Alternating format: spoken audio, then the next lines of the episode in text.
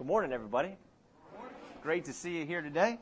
Uh, we're going to talk about John chapter 17 today, which is considered by a lot of, you know, theologians and biblical types the Holy of Holies.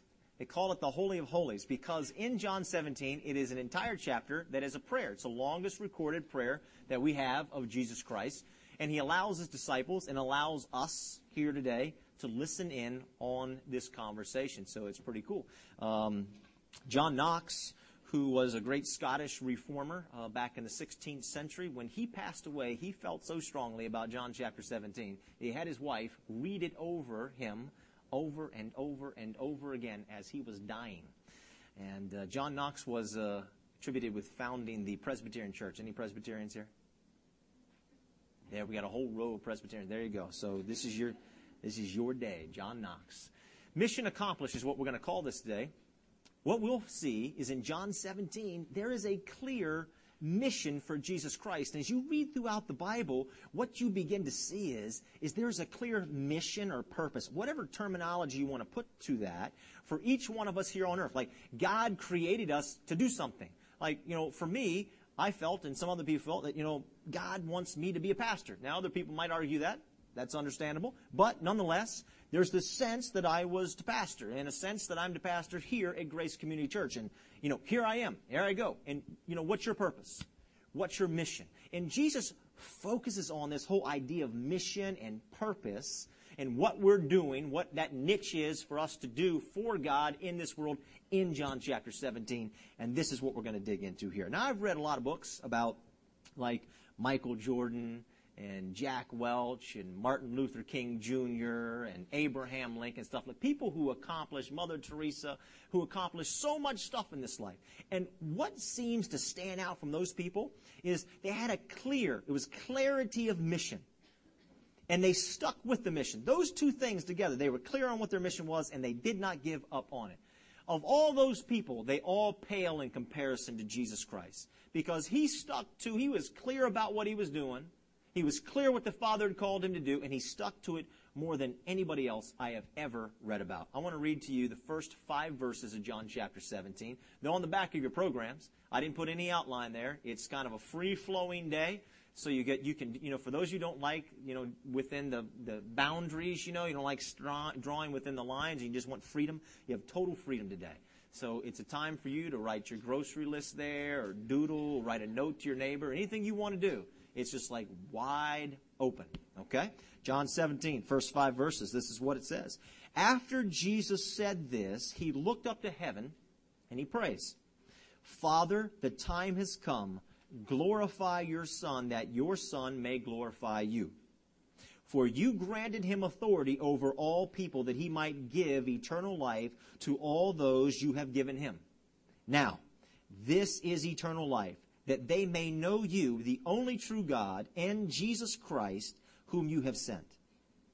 I have brought you glory on earth by completing the work that you gave me to do. And now, Father, glorify me in your presence with the glory I had with you before the world began. It is clear that Jesus Christ had a mission. From the Bible, it's clear that we have a mission, you have a mission, and I have a mission. And what are we going to do with that? Let's pray. Heavenly Father, as we study John 17, help us. For those of us here today who need clarity of mission, provide that. For those of us who need help, some resolve to kind of stick to the mission, help us with that as well, Father, in Christ's name. Amen. Glory. This word is used over and over again in John chapter 17. It's actually used nine different times. So glory plays a very key role here. And when we want to figure out what our mission is, and there's, there's different types of people of us that are in this room here today. There are those of us who kind of, we know what our mission is, we're clear what our mission is, and we seem to be able to stick to it. We're on track with it. And we're happy, and we're glad. And for those of you who are in that category, we just praise you. And just, you can sit back all day here and just say amen all day long. All right, for the rest of us, who we don't know what that mission is, Okay? Or, on the other hand, we know what it is, but we're having a hard time sticking to it. Uh, this John chapter 17 is for you because there's some insight here on getting clear on mission and also on finding some stick to itiveness. Does that make sense? On resolve and strength and discipline to kind of stay on task rather than falling off the wagon constantly. But it all begins with glory. It all begins with glory. As I said, that word is used nine times from start to finish in John chapter 17. What does the word mean? The word glory that is used here in the Greek means this. It means to honor somebody, to lift somebody up, or to praise somebody. That's, that's very clear. So Jesus saying, you know, Father, I, I'm, I'm ready to lift you up, you know, and honor you and, and, and praise you in my life. But what was really interesting to me, and for those of you who like looking at dictionaries, I do, I pull out the Webster's dictionary old fashioned from time to time, break it open, look at the definition of a word. It's always that first line, kind of like they'll have a number one or they have a bullet point uh, under the definition, and you'll read, and that's the one that carries the day. That's the one that carries the weight, right? So that's what it is most. Well, as you look at this word, honor and praise and celebrate and lift up is on line number two. You know what glory really means? The predominant meaning of the word glory in the Greek that is used here? It means, what is your opinion of? Or what do you think about this situation? So here's the way to read this verse. So Jesus is saying that he's going to bring glory to the Father. He says, so that your Son may glorify you. He's saying, this is what I think about you. Here is my opinion about you this is a great place to start for all of us who are trying to figure out God's mission for our life or we're trying to stick with it. Here's the question that we need to ask ourselves. What is my opinion of God? What do I really think about God? How high of a view, low of a view, where does God fall in that whole thing? What do I think of God? What is my opinion of God? Is God great and above all things? Or is God just one thing in my life? Yeah, I mean, it might be great, but there's a bunch of other great things. Where does God fall on that totem pole? Where does God fall? That's the first question asked. What do you think of God? What is your opinion of God? That's what the word glory means. Now, you know what? There's a fascinating case study that you can do in the Old Testament about the word glory. And it has to do with two different guys. One is King Saul, the first king of Israel, and King David, the greatest king of Israel, also the second king of Israel. Both of them were talented. Both of them wanted to glorify God, to give praise to God. Both of them wanted to. Both of them had a lot of faults. And you read their stories, they had all kinds of faults. Now here's the thing. Here's the thing that made them different. Because King Saul was an absolute failure at the end of his life, and David was an absolute success in the eyes of God. What was the difference? The difference is this. King Saul, all throughout his life, he battled with this whole thing of do I want to glorify God? Do I want to glorify me? And what happened is the majority of time, the glorifying of him, the lifting up of him, seemed to win out over the glory of God. His opinion of God was low, is what I'm trying to say. Now contrast that to David.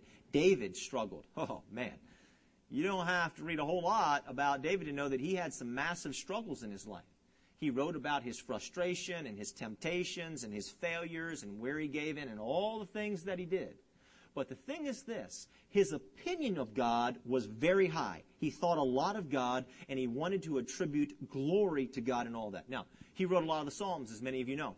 Psalm, let me give you just a couple here. Psalm 29, 57, 63, 96, and 104. I know you can't copy all that down, but what I'm saying is he wrote a bunch of Psalms, and they were all about this. They were all about the glory of God. He says in Psalm 29, he says, Ascribe to the Lord the glory that is due his name. He says that twice in the 29th Psalm. Twice in the 57th Psalm, he says, Let your glory, God, be over all the earth. What I find interesting is there is a connection here between the opinion of God, the glory of God, and us figuring out God's mission, God's plan, God's purpose for our life, and us sticking with it. Who's heard of that book, The Purpose Driven Life? Anybody heard the book, Purpose Driven? Right, okay, a bunch of you have. Sold like 35 million copies, 40 million copies. Like one of the best selling books of all time. The guy that wrote that, Rick Warren, you know what inspired him years ago to write this whole thing? Because he does all this stuff on purpose now. He wrote The Purpose Driven Church, and then he wrote The Purpose Driven Life, and he's got all this purpose. Everything's about purpose, right? You know what inspired him? There's a verse in the book of Acts that says King David lived a life of purpose. He lived out his purpose for God, and then he passed away. That inspired him. And here's the connection that strikes me.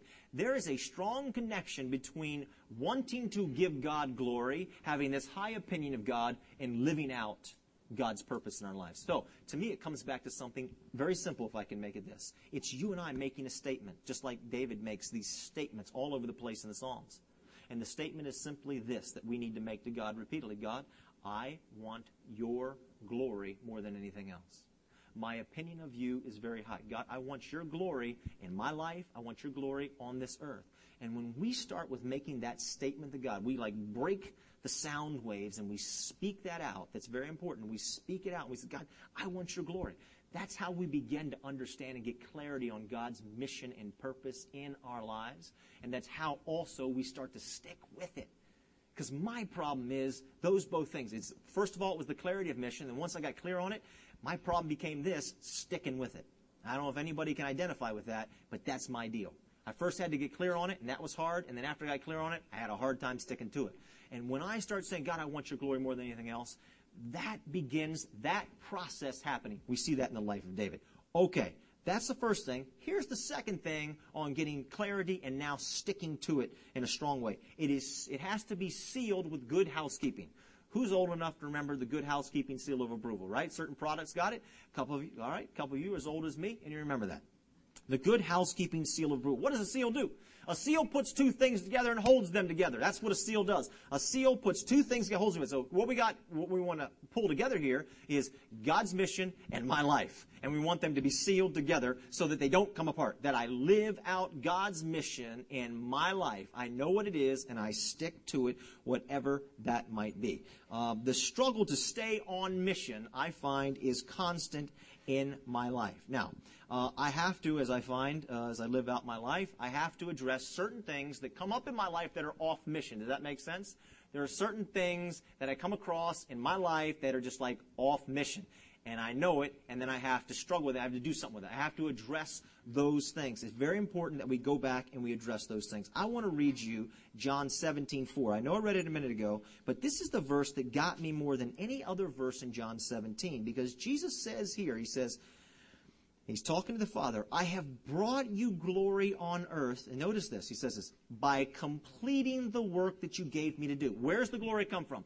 The glory comes from everybody, according to Jesus, in completing the work. The glory doesn't come from starting and then stopping the work. There's no glory there. The glory comes is when we start the work and we actually complete the work. And what prevents us from completing the work? Well, lots of stuff, isn't there? There are a lot of problems that we struggle with along the way that keep us from completing the work and actually really experiencing this glory that Jesus talks about in John chapter 17.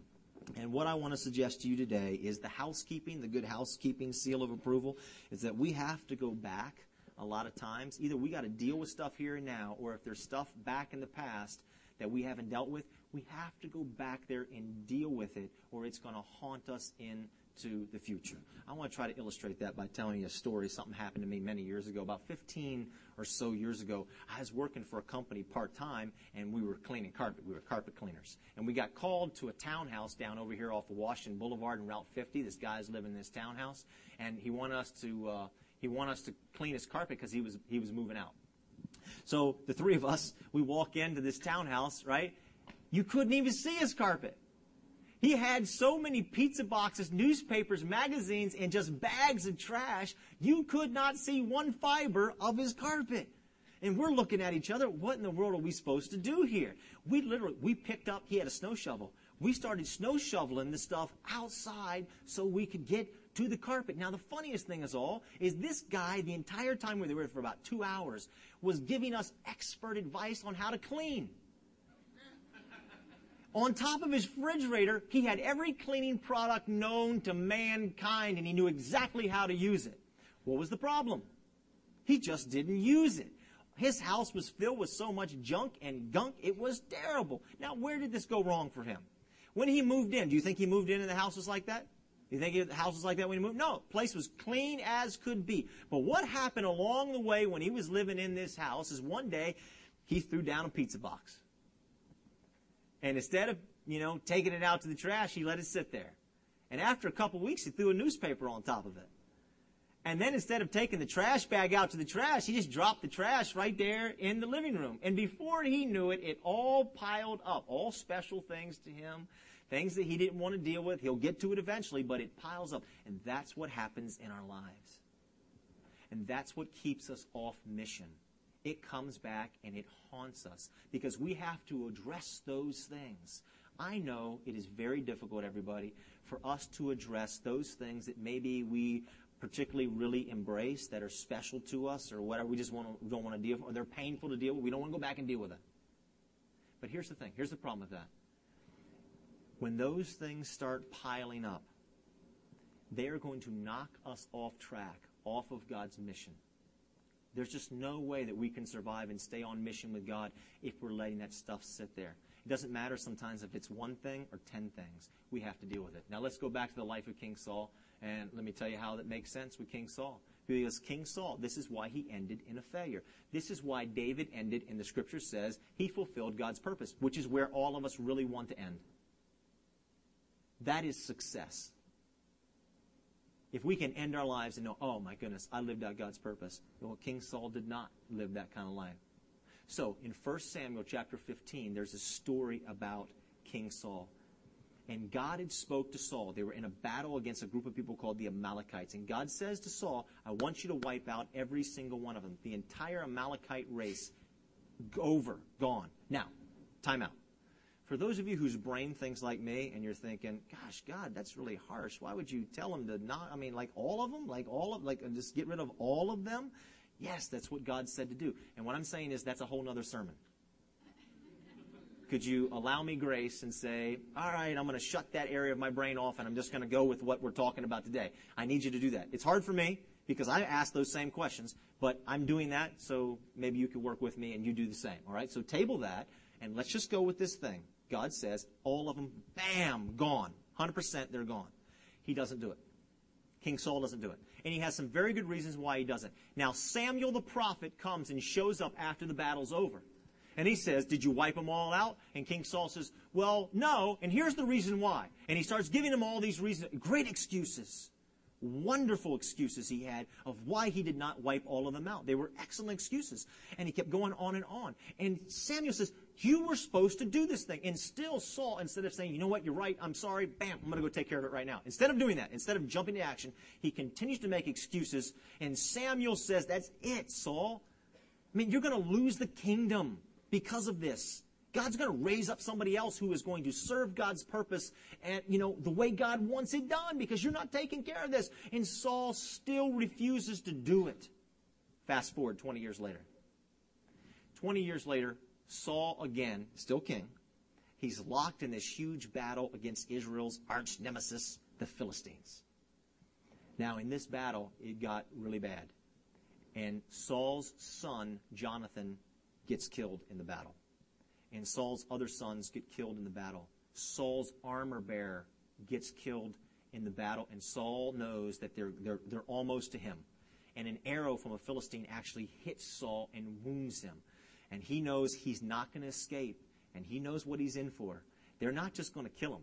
I mean, they're going to torture him a long time and make his life miserable. And then, then maybe they're going to kill him. And so he says, the only way for me to go is I'm going to pull out my spear and I'm going to fall on it. And so that's what he does. He falls on his spear. But here's the thing. He doesn't die. Like he's hanging on between life and death. And he knows they're getting closer and he's still alive and he wants to die. Now, here's the chilling scene. 2 Samuel chapter 1. Saul hears somebody and he yells out, who's there? And the guy says, hey, I'm, you know, I'm over here. It's just some guy was up on the, up on the hillside. And uh, Saul says, come over here. And the guy comes over and Saul says, I'm hanging on between, and you can imagine, picture in your mind, he's laying there, he's got the spear and it's stuck through him. He says, I'm hanging between life and death. Pull out your sword and kill me. And the guy says, okay. And here's Saul's last word. He says, he says, wait, who are you? And the guy says, I'm an Amalekite. I'm an Amalekite. Amalekites shouldn't even exist. He was supposed to have wiped them out 20 years prior. And the last words that King Saul hears before he dies is he's reminded of the mistake that he never took care of 20 years ago, and it come back to haunt him now. And the last thing he hears is, You didn't take care of business. You didn't address this issue 20 years ago and now you're ending your life in failure rather than success. Don't let that happen to you. You and I, those things that are near and dear to our hearts that we don't want to deal with, that we don't want to address and get rid of, do it. If you don't address what the messes that all hey, all of us make in our lives along the way that are off mission, all those off mission messes that we make, if you don't address them, it's going to keep you from God's purpose and mission being fulfilled in you. We can end successful or we can end like King Saul. I want to show you some images on the screen. Who could could you just cut a couple lights out and we'll leave them out the rest of the way. But um, let's make a quick transition here. I want to see if anybody uh, can help me out. If you know any of these images, who knows what that image is? What is it? it's the golden McDonald's. Are we all pretty? Is, is anybody here in this room not familiar with that? Is anybody here? Any any possible? Not a single. All of us know exactly. I didn't have to write it. I didn't have to put McDonald's. I didn't have to put a thousand billion people served or sold or hamburger, whatever they do on that thing. I didn't have to do that. Everybody knew what that was. All right, that's the first one. All right, I'm gonna get ready to flash another one. Hold on. And all right, well there you go. Which one is that? Target. Everybody knew that one. That one is Target, right? All right, let me give you a couple more there. Let's have the next slide. Who knows what that is? What is that? Republican and is everybody familiar with that? Does everybody look at them? They're getting along so nicely. You can almost see them smiling at each other. Is that is that great or what? See, that's that's beautiful. It's the way life to. All right, all right. I got a special one for you. Let's see the next slide. Which which one is that? Huh? Does anybody feel like singing? Would anybody like to lead us in the song? This is uh, God's team. This is the side of light. Now, oh. Oh. We wanted to contrast light with darkness, good with evil. This is the. And so, just so you'll be okay with this, uh, let me, one more slide. Let's do one other slide. Ah, yes. That's, that's, that's, that's much better. Even made the baby cry in the back when they saw the Dallas Cowboys sing. All right, uh, let's see the next slide. All right, what's that? That's the cross. Everybody knows the cross, right? Because man, people don't know anything about churches all around the world are familiar with the cross. It's, it is the symbol of Christianity. It's in church sanctuaries, but even more than that, it's on steeples all over the world. The cross. The cross is seen everywhere. Now, let me give you one last symbol because uh, this has to do with today. What's that? Communion. That is communion. I was thinking about that this past week. What is the symbol for communion? I don't know what the symbol is. For, I know what the symbol of the cross is. I'm clear on that. But what's communion? Because today we're going to have communion. And what's the symbol of that? You know, communion, what's that? Yes, you got it. You know, uh, the thing about communion that, and for those of you who are going to help us with Communion Day, if you'll just go ahead and and get the cup and the bread and just come on forward uh, where you're going to be, that would be helpful. I just want to say a few brief words about communion because what struck me this past week in John chapter 17 is there is a tremendous connection here. It's a tremendous connection uh, between God's mission and between your mission, right? And communion and what happens in this communion service that we're about ready to do here in the next few moments. You know, what strikes me about communion is communion is something we do. It's something we do.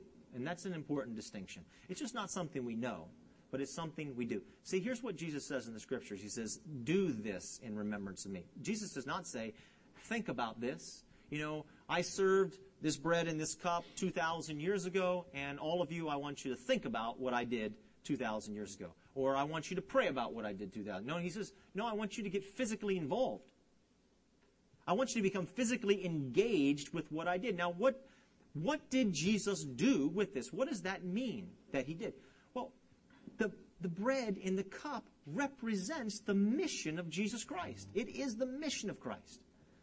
So when he's asking us to not be passive but to be active with it, he is saying this, and this is, this is the important distinction when we eat the bread as we will this morning, oh, come on over. When we eat the bread this morning and we drink the cup, here is the offer of Jesus Christ to all of us. He wants to involve us or engage us in his mission. In these next few moments, as we take communion. It should not become just some kind of rote ritual that we do that means nothing or, you know, oh, you know, it's communion again. I'm going to have a piece of bread and I'm going to drink some grape juice. Instead, what Christ is saying to us, it is in these moments that we engage ourselves with the mission of Christ. Look what Paul says. 2 Corinthians, uh, it's chapter 11, verse 26. He says this, What you must solemnly realize is that every time you eat this bread and every time you drink this cup, you reenact in your words and in your actions the mission of the Master. So here's what struck me today. Uh, more than anything else for this service today, here's what struck me. There are those of us in this room. We are struggling with clarity of mission. We don't know exactly what it is. What are we to do? God, what do you want me to do when I grow up one day? What am I supposed to do? If you would just tell me. And I felt today, as we take this bread and this cup and we engage in the mission of Jesus Christ, that God was going to show up. There was going to be some divine intervention this morning, and He was going to make some things clear for us. For those of us who need that, and that exists all over this room, there are those of us who are just desperate to know what that is. For those of us in this room who are like, we know what it is, but man, we're having a hard time sticking with it. We just, we're, you know, we got stuff in the past that we're dealing with. We got stuff in the present we're dealing with. Whatever it is, we got stuff.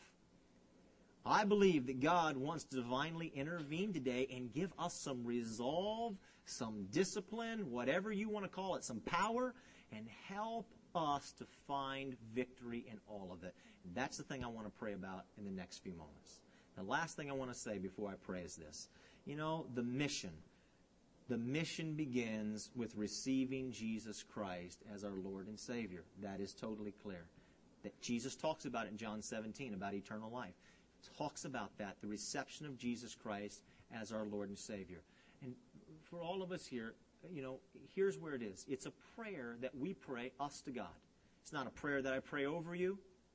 It's not a prayer that anybody else prays for you. It's a prayer that you whisper to God in your own words in your own way, and basically is something like this Jesus, I need you to forgive me of my sins. I know I'm not perfect. And I desire that you would kind of clear clear the deck, so to speak, of all those debts that I have, past, present, future. Wipe them all out. Come into my life and be the Lord and the Savior of my life. I want to live and glorify you the rest of my days. If you'll pray that prayer in your own words, in your own way this morning, man, you have just you have just taken a huge leap forward in the mission that God has for you. Let's pray. Heavenly Father, as we eat this bread and we drink this cup this morning, Father, I pray that you would give those of us here who need clarity of mission. I pray, God, that you would make it so incredibly clear to us for those of us here, God, who need resolve, that we just keep falling off the wagon, so to speak, on the mission you have us on, Father, I pray that you would give us that resolve, that might, and that power to stick with it. And Lord, for all those who have prayed to receive you, Jesus, as a Savior of their life, God, I pray that you would fill every fiber of their being with your glory, with your life, and with your light. And help them to live the life that you have called them to live. Lord, I ask that you would bless the eating of this bread and the drinking of this cup for your honor and your glory. In Jesus' name, amen.